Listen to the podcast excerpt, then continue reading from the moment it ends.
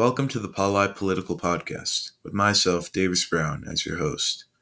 On today's episode, we will be discussing the Syrian civil war and its main aspects. We'll commence by explaining the start of the conflict, which will lead into a discussion of Russia and the United States' role in it, its two major world powers. Lastly, we'll speak on each side's agenda and the confusion amongst allies. What's happening in Syria is major, and it deserves to be talked about. So, prior to the civil war beginning, there was already tension between Syrian civilians and the country's monarchical dictator, Bashar al-Assad, who got his authority in two thousand after his father passed. The people were fed up with the government's corruption and the lack of political freedom. More so, the country was experiencing high unemployment rates.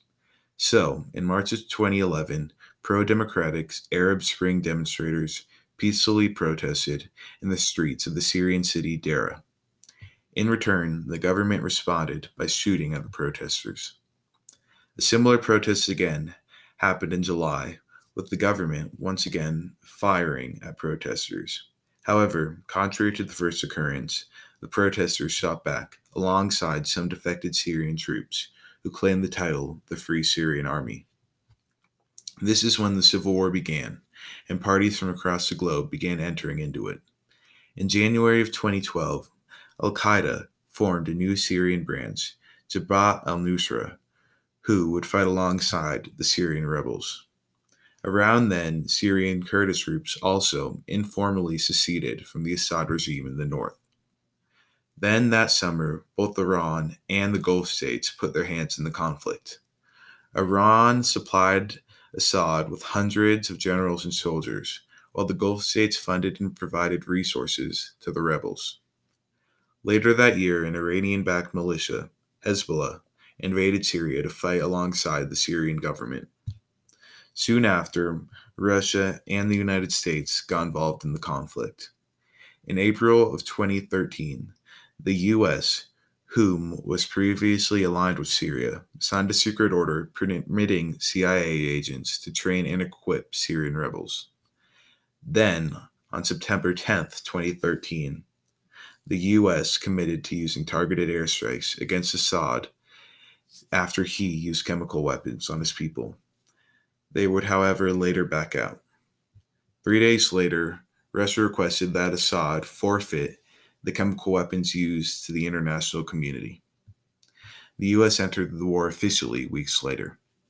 Then, in February of twenty fourteen, an Iraqi al-Qaeda-affiliated group broke away and called themselves ISIS and carved out its own mini-state in Syria called Caliphate. That summer, they marched across Iraq and gained more territory. Soon afterwards, the U S switched their priority from Assad to bombing the terrorist organization. The Pentagon also began training Syrian rebels and Kurds, but only those who would fight ISIS, not Assad. Then, in September of twenty fifteen, Russia flipped their stance and began bombing anti-Assad rebels, many of whom were U S-backed. More than a year later, Donald Trump was elected U S president and vowed to stay out of Syria and allow the Assad regime to remain in power.